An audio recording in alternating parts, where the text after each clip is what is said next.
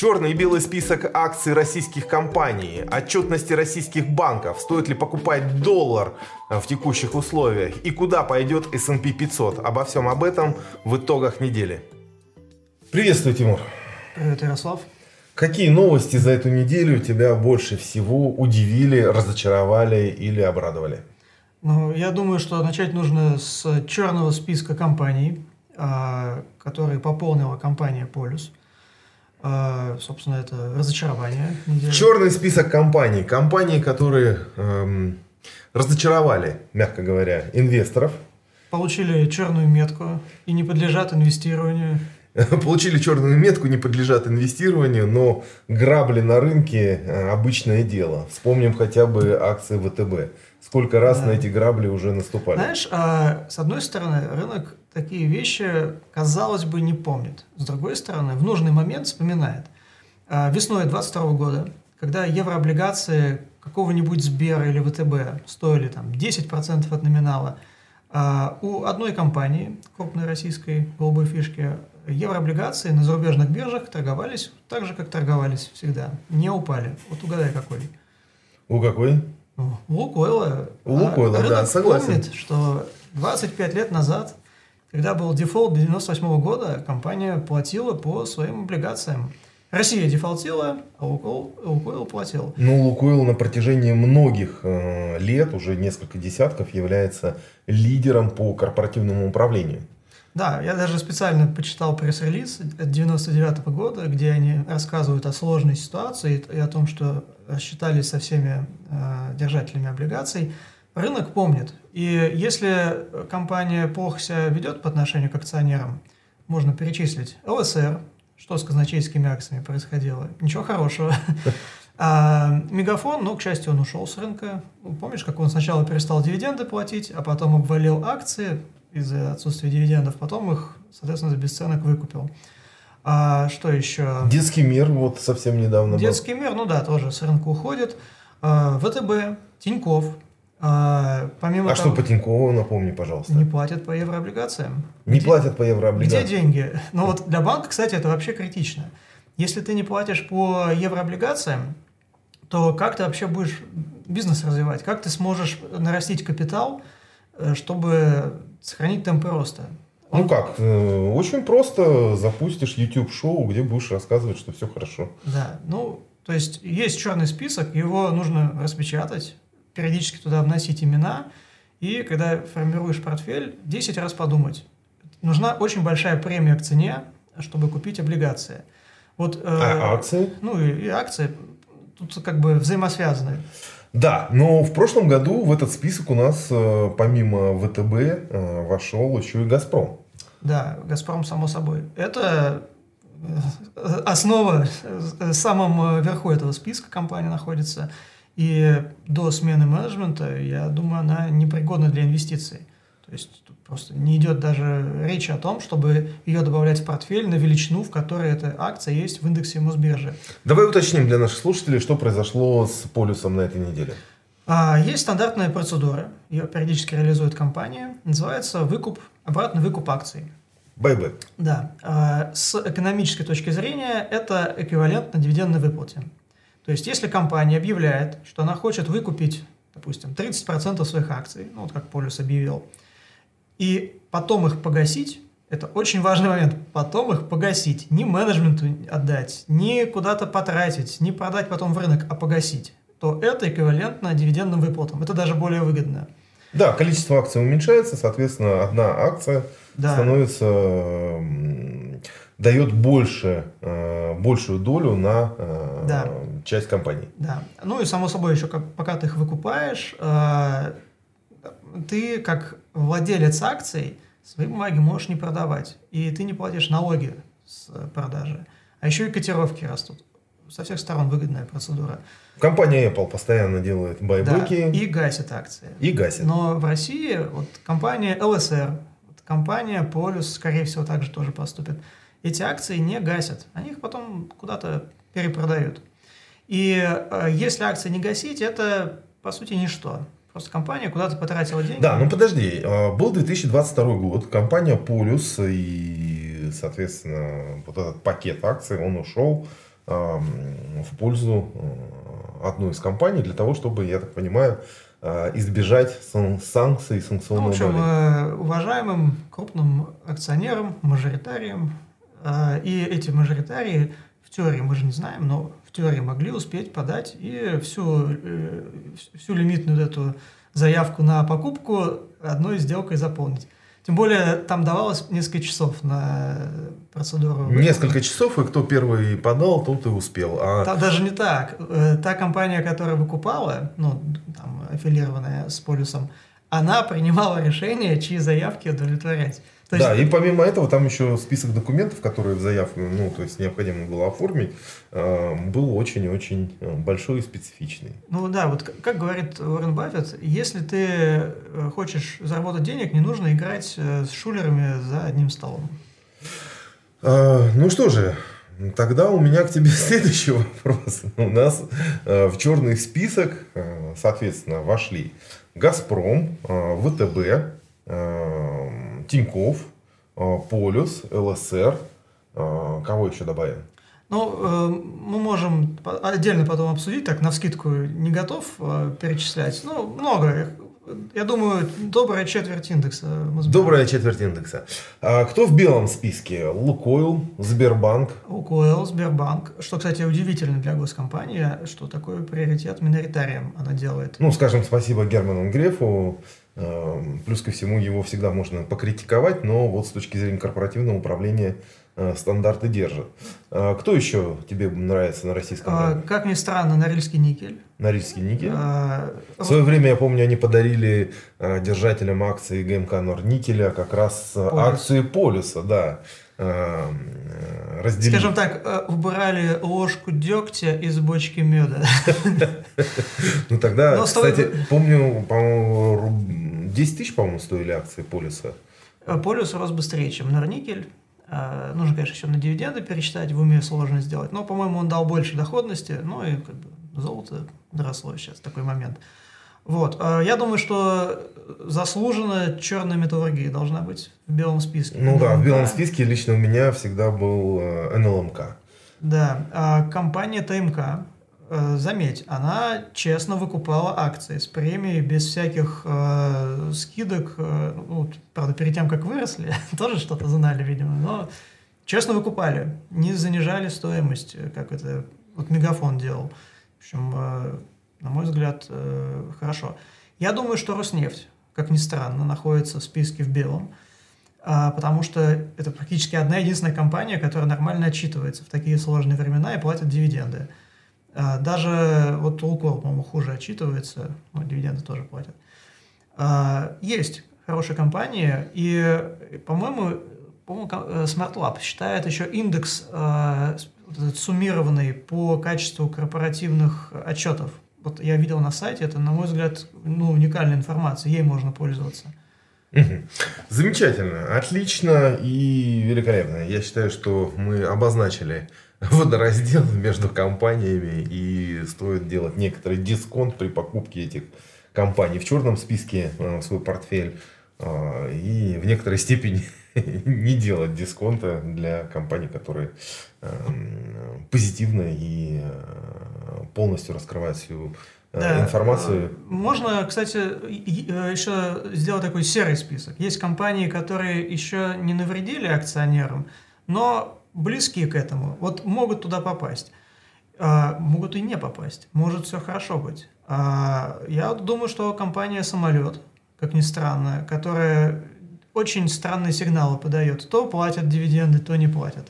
То выкупают акции, то не выкупают. А, вот э, на грани, очень внимательно слежу.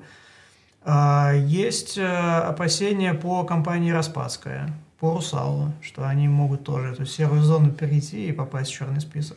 В общем, будьте осторожны. Ну, э, там, по-моему, Суал э, уже Русал внес черный список компаний, которые не предоставляют ну, данные по э, сделкам. Ну, окей, это вопросы мажоритариев, а нас интересуют, конечно же, вопросы миноритариев и отношения к миноритариям со стороны э, корпоративных структур. Давай дальше. Что еще на этой неделе? Ну как, надо девальвацию обсудить. Ну, Давай обсудим девальвацию. О, о чем говорят в России? Только о девальвации. Девальвация рубля и э, новые э, годовые максимумы индекса Мосбиржи. Мне кажется, они двигаются прям вот э, параллельно. Ну, бытует мнение, что индекс Мосбиржи – это как курс доллара с полуторным плечом это ну, так устроено, если в зависимости строить с момента, когда рубль стал свободно плавающей валютой в 2014 году, а, когда ослабляется рубль, с некоторым лагом компании публикуют отчетности.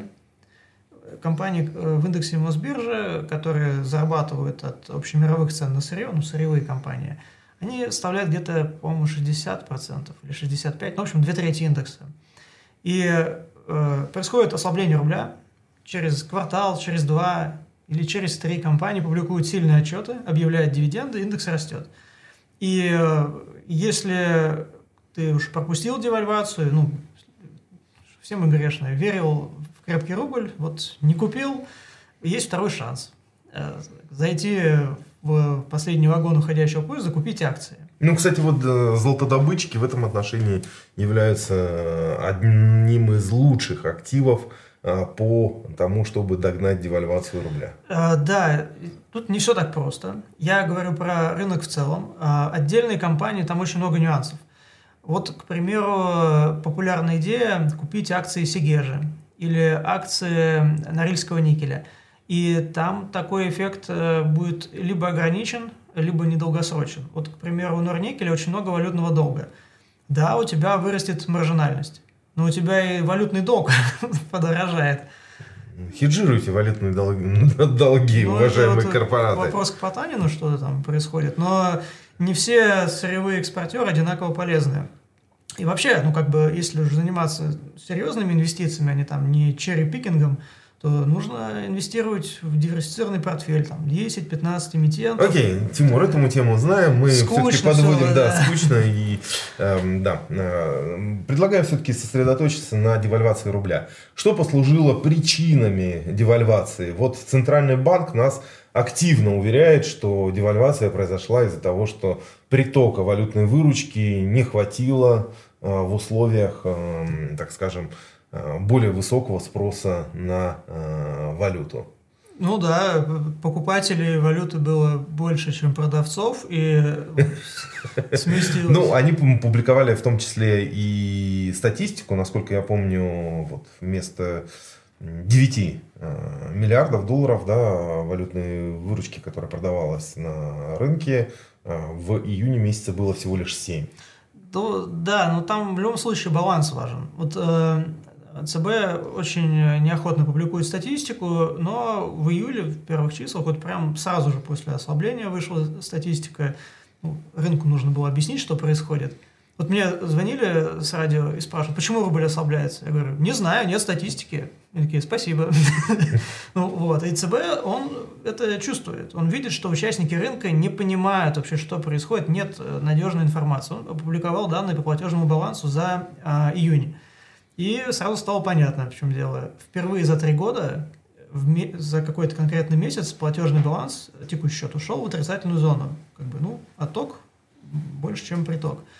И это большая проблема, а, потому что это только начало. Импорт э, и все еще не восстановился как следует, он еще продолжит расти. Слушай, ну у меня вот возникает все-таки вопрос, а куда делась э, валютная выручка, почему экспортеры Э, не продавали ее в том же объеме, как э, в мае. Подожди, там. это же платежный баланс, там никаких рупий не учтено, там все как бы все в теории было. То есть э, в платежном балансе, если ты продал нефть за рупии, они отражены, вот, то есть в реальности еще хуже может дело обстоять. Э, в реальности может обстоять дело хуже. Значит, кто-то нам не доплатил э, по нашим поставкам? Я думаю, что дело не, даже не в недоплате, а в том, что слишком много импорта. Это простая взаимосвязь. Вот ты сделал огромный дефицит бюджета, вот плавающее окно 12 месяцев, там 7 триллионов. Не знаю, сколько по-моему, 5% от ВВП или там 4. Короче, большая сумма. И ты э, вот этот дефицит напечатал деньги или там как-то из фонда национального благосостояния выделил, они все пошли на импорт. Импорт растет на 30%, экспорт падает на 35%. Э, импорт вверх, экспорт вниз, дефицит текущего счета. Ну и ослабление рубля этот э, дефицит, кстати, уменьшает. Да. И прогноз по году все-таки, что дефицит составит все-таки около 6 триллионов. Ну вот он плавающее окно держится где-то там 7, ну может и 6. Никто не знает, что будет. Какой-то плюс-минус триллион, думаю, получим. Что будет с рублем дальше? А, нужно э, понять, когда вот эта вся тенденция приостановится, когда перестанет расти импорт, когда перестанет падать экспорт. Вверх или вниз? Ну вот, э, к сожалению, не знаю. Э, я думаю, что э, конец где-то близок, потому что при текущем курсе, вот я ну, в отпуск летаю, мне уже даже как-то, знаешь, психологически неприятно валюту покупать по 92. Ну, сложно, в общем, в такие, с таким курсом заниматься импортом, там, тратить деньги на поездки за рубеж, я думаю, это повлияет. Не сразу, со временем, но повлияет. И я вижу, что если каких-то новых водных не будет, там новые какие-нибудь санкции, там новый потолок цен на нефть, какой-нибудь 45, не, дай бог, долларов за баррель, тогда я думаю, где-то там на 90-95 должен Цены на нефть по бренд вышли э, к 80 долларам. А, а по Urals 60, смотрю. Да, и по Urals, э, вот в том числе в новороссийском Э, порту была зафиксирована цена на нефть Юралс выше 60 долларов за баррель. Напомню вам, что 60 долларов э, это ограничение, э, потолок цены на российскую нефть со стороны вот, стран G7 и, соответственно, мы увидели сейчас превышение этого потолка. А придаст ли это уверенности российскому рублю? Будет ли он краткосрочно укрепляться на фоне роста цен на нефть? А, сейчас очень сложно проводить параллель между Euros и доходами бюджета. То есть какая-то взаимосвязь есть, но она гораздо более, гораздо менее прямая, чем была ранее. И может так получиться, что нефть выросла, а дохода нет. Вот где-то там пропадет. Э, на середине пути. В целом это позитивная тенденция. Просто взаимосвязь может быть не прямая и не оперативная. Может быть немножко отложена. Да. И я думаю, что проблема сейчас не в экспорте. Вот это плюс-минус относительно хор- хорошая ситуация вот с тем объемом, с теми ограничениями, которые мы видим. Проблема в импорте. Вот. То есть дефицит бюджета стимулирует импорт. Вот здесь как бы основной фактор ослабления – и как раз вот эта сезонность, что мы сейчас наблюдаем, это именно сезонный момент, связанный с э, импортом. Угу. Вот, то есть я бы здесь искал. Э, Отлично. Э, идем дальше. На этой неделе у нас отчитались некоторые эмитенты, и в этом отношении можно тоже э, подвести некие итоги недели. А, отчет Сбербанка по РСБУ. Да, все банки отчитываются в ЦБ каждый месяц, э, соответственно, мы можем смотреть эти отчеты. Они не подробные, не прозрачные, но какие-то общие цифры мы можем видеть. Сбер отчитался хорошо, ну вот э, самая высокая прибыль, по-моему, вообще за всю историю месячная. Да, вот у меня данные. Рекордный э, отчет за все годы Сбера. Э, и нужно учитывать, что это разовые доходы. Там он, я так понимаю, восстановил резервы по обесценению активов каких-то зарубежных. Короче говоря, продал какую-то европейскую дочку, они отняли. Вот. Э, продал за деньги, а не за бесплатно. А, и если бы не было этого разового фактора, то, наверное, прибыль не была бы рекордной. А, но в целом у Сбера все хорошо. А, нужно понимать, что проблема тут скорее в высокой цене акции. Он уже стоит недешево. Раньше стоил дешево, а уже нормально стоит. Нам обещают, что дивиденды составят порядка там 28-32 рубля. Э. Вот э, мне кажется, так неправильно сейчас размышлять. Э, подожди, не, не так. Так размышляют обычные участники рынка. Вот у нас сколько? 29 миллионов физических лиц на рынке, вот они так размышляют. Они берут калькулятор такие, так, дивиденд 10 рублей, значит мы 10 умножаем на 10 и справедливая цена акции, ну, 10% дивидендная доходность, 100 рублей, и покупают. На этом можно зарабатывать. Это делать неправильно. Инвесторам нужно почитать э, теорию Миллера-Модильяни, что дивидендная политика не влияет на стоимость компании. Это уже тысячу лет назад доказано. Но если они так делают, этим нужно пользоваться. Это нехорошо, неэтично, но нужно пользоваться. Вот я в портфель наш Smart Index добавил акции МТС ну, еще давно, где-то месяца три назад, четыре. Почему? МТС де-факто почти как Мечел, вот уже банкрот, у них нет э, собственного капитала, все потратили. Но из последних сил платят дивиденды, а значит, инвесторы, которых 80% на рынке, будут их покупать, эти акции разгонять. Ну, если это произойдет, надо этим пользоваться. Ну, не этично, не хорошо, но нужно же на чем-то зарабатывать. И в Сбере происходит то же самое. Инвесторы, люди простые, берут сколько там, 32 рубля обещают.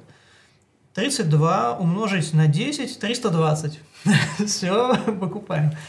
А, там много нюансов, э, много хитростей. В целом это порочная практика, так считает доходность.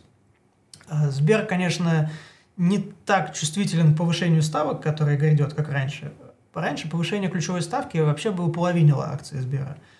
Текущее повышение, ну, отнимет там процентов 20. Потому что ну, Инфляция разгоняется, ставки повышаются. Да. Ты выдал и, кредит. И э, кредиты, соответственно, тоже. Ты, ты выдал кредит э, там, под 10%. Ну, ставка сейчас 7,5%, а ты выдал под 10%. Ставку подняли до 15%.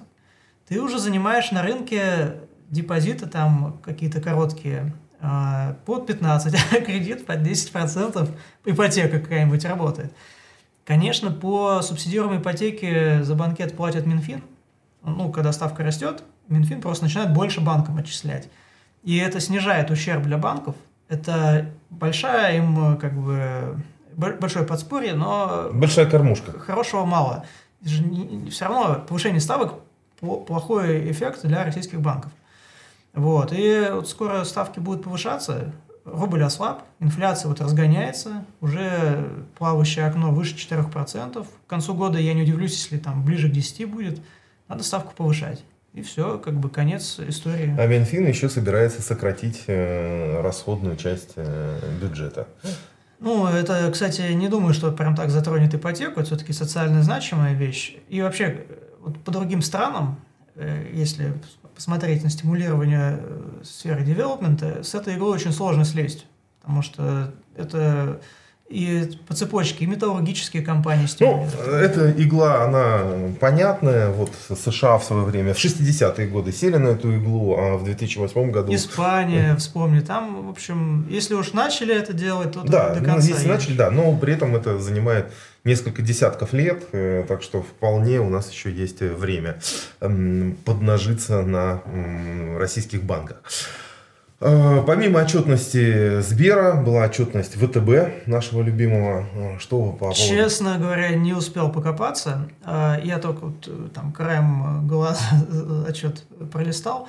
Там тоже разовые доходы, нужно понимать. Еще же ну, Костя начитывался президенту о деятельности ВТБ, то есть там еще... Понимаешь, вот меня больше всего беспокоит, когда делаются такие прямые заявления о том, что э, в банковской отрасли все хорошо, э, проблем по итогу этого года не будут. Ну, перефразируя, опять же, заявление Костина президенту. И меня это очень сильно напрягает. Ну, ВТБ в нашем черном списке. Где купоны по субординированным облигациям? Да, кстати, когда они вернутся к выплате купонов? Ну, я думаю, чисто как бы нужно смотреть на дивидендные э, выплаты. Если вне зависимости от обещаний. Если э, дивидендные выплаты пойдут, они не могут по а, принципиально не могут отказаться от выплат по субординированным облигациям. Ну, менеджмент, конечно, заявляет, что мы всем заплатим, но там очень много надо платить. И что будет с прибылью, когда они начнут платить, это очень хороший вопрос.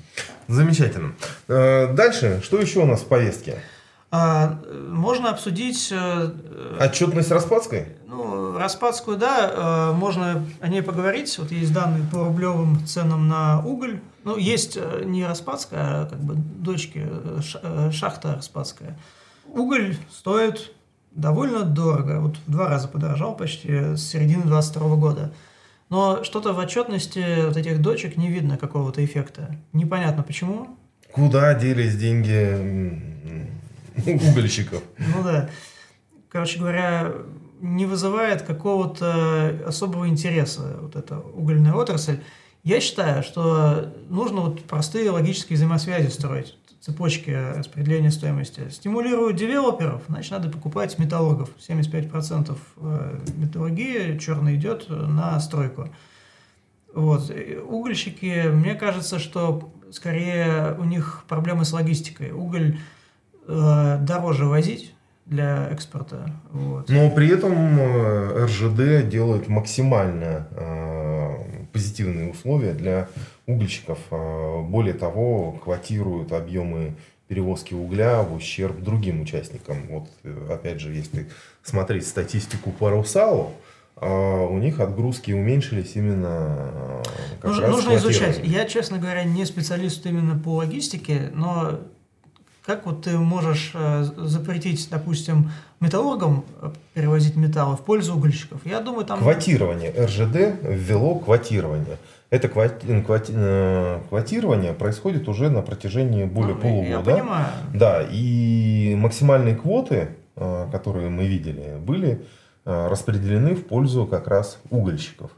И угольщики э, поставляют уголь, э, в том числе нашим замечательным соседям Китаю активно везут уголь.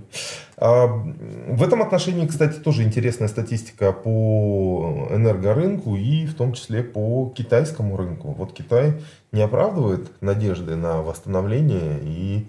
Китай огромен, то есть даже если он будет падать. Мы какие-то прям единицы процентов занимаем по э, направлениям.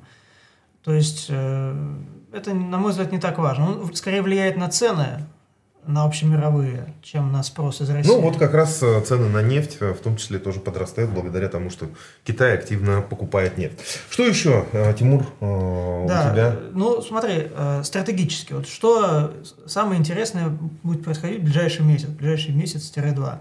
Это отчеты компаний, которые не публиковали их, ну, вот уже полтора года. Да. Там ПИК, Аэрофлот, э, Ростелеком, ФСКС, э, Интера, вот эти вот, э, Металлургия, нормальные и Мечел. Вот. И очень... Я не удивлюсь, если по итогу окажется, что у Мечела долг еще и больше вырос. Да. А, ну, я думаю, что есть участники рынка, на которые можно сделать ставку с большей отдачей, с меньшим риском, с большей доходностью, чем Мечел. А, вот, к примеру, Аэрофлот. Он сделал доп. эмиссию, там, размыл акции в разы. Все его давным-давно забыли. А мне кажется, там что-то интересное скрыто. А Аэрофлот мог выкупить самолеты. Ну, то есть, э, обычно авиакомпании самолеты не выкупают. Они их берут в лизинг – и они у них как бы, ну, не числятся в основных средствах. Ну, то есть они на заемные, грубо говоря, покупают. А если компания выкупает самолеты, даже если она ради этого размывает акции, стоимость на одну акцию не должна сильно снижаться. Вот. То есть нужно посмотреть э, структуру собственности, что там у него за активы. Да, помимо того, что ты говоришь о том, что э, Аэрофлот мог выкупить э, авиапарк, Интересно еще будет посмотреть текущие текущую операционку. Операционка Учит... есть, они там что-то раскрывают, все да, хорошо. Да, все хорошо. Вообще... Я имею в виду э, прогнозы, связанные, опять же, э, с доходами. Почему? Потому что Аэрофлот активно э, все-таки наращивает и авиаперелеты, э, это первый момент, и стоимость э, билетов у нас как-то очень сильно подросла за последние три года. Там э, хитрость еще знаешь какая, насколько я понимаю, что Аэрофлот не получает эти все платежи за пролет над Россией, да. но зато им дает деньги бюджет. То есть э, ну, там другие компании частные некоторые отчетности публикуют, мы видим, что вот эти субсидии, они реально накачивают бизнес. То есть они же не могут им по-разному давать субсидии. Они субсидируют в целом отрасль по какому-то алгоритму единообразному. И компании, которые лучше других справляются, они показывают рост рентабельности. Просто им эти деньги идут прямо в прибыль. Очень интересно посмотреть. Я считаю, что это одна из недооцененных бумаг, забытых всеми, и позицию нужно наращивать как вот в пике, как в металлургах, так и в аэрофлоте. Ну, с аэрофлотом, обращаю внимание наших слушателей, стоит быть очень аккуратными. Вообще нужно быть очень ну, Имеется в виду, что спрогнозировать ситуацию в аэрофлоте очень сложно. И дать оценку компании тоже э, не очень просто.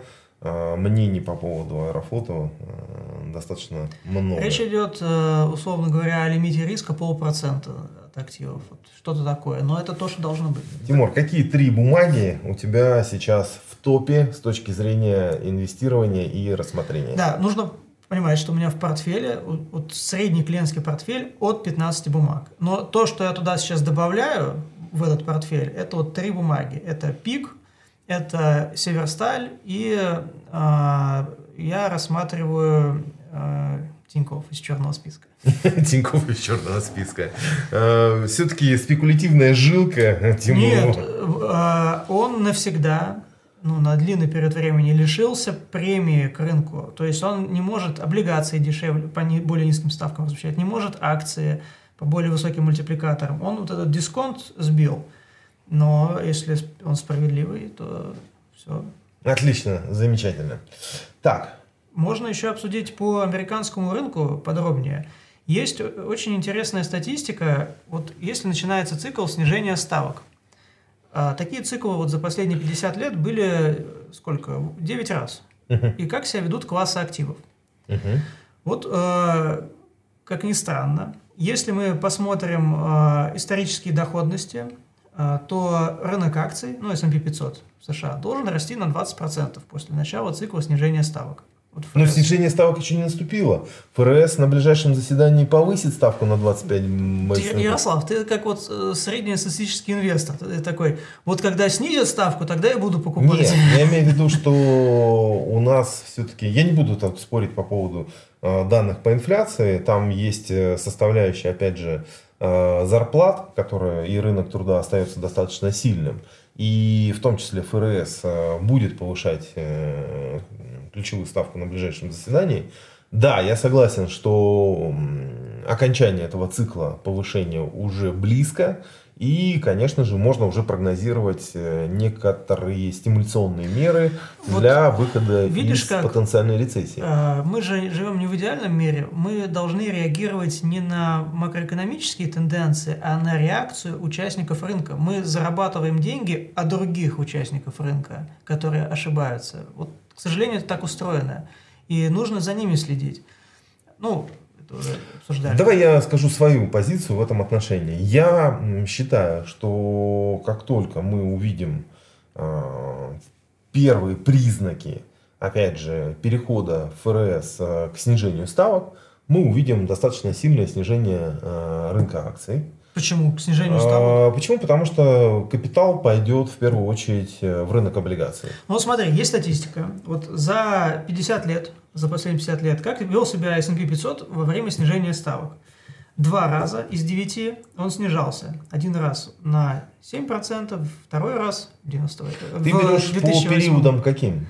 А, по годовым, правильно? А, да, э, ну, условно говоря... За... В рамках волатильности года, я имею в виду, да, то есть в любом случае капитал э, будет стремиться в рынок облигаций, когда начнет понимать, что ставки будут... Да, давай так, ладно, суммируем, чтобы было понятно, как это э, на слух звучит. В среднем, вот за много циклов, за последние 50 лет, рынок акций после начала снижения ставок растет на 20%. Плюс 20%. А что еще интересного? В среднем облигации корпоративные и длинные гособлигации растут на 20%. Причем в случае с облигациями они вообще никогда не снижаются. То есть, если акции вот два раза из девяти падали... Правильно, поэтому облигации... надо покупать облигации. Ну, Это первый момент. А второй момент, надо покупать золото. Э, подождите, не спешите, не спешите с выводами. Я никуда не спешу, надо покупать золото, это вот. однозначно. Bloomberg Commodity Index, сырьевой индекс. А в цикл снижения ставок всегда 9 из, из 9. Каждый раз. Вот как только начинается цикл снижения ставок, в минусе. Минус 20%. Да. А что с золотом? А, три раза из 9 росло, угу. а 6 раз из 9 падало. В среднем падение на 7%. Угу.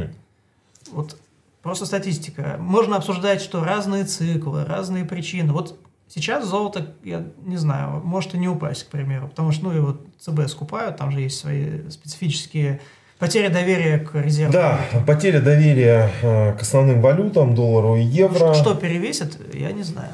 Ну, здесь перевесит, не перевесит, а в любом случае достаточно сильные подвижки э, будут в том числе в странах БРИКС. А, насколько ты знаешь, не знаешь, э, вот на саммите в ЮАР вполне могут озвучить, что страны БРИКС запустят валюту, которая будет как раз Я не верю, это какая-то политическая история. Единая валюта, возможно, у стран, у которых основные торговые партнеры другие страны. Конечно, конечно. Мы что там, с Южной Африкой торгуем или с Бразилией? Китай торгует ну, и с Южной э, Африкой, и с Бразилией. Ну вот, э, если мы все вместе, вот как, знаешь, еврозона, а, они друг с другом торгуют, или еврозона с США, или США с Китаем.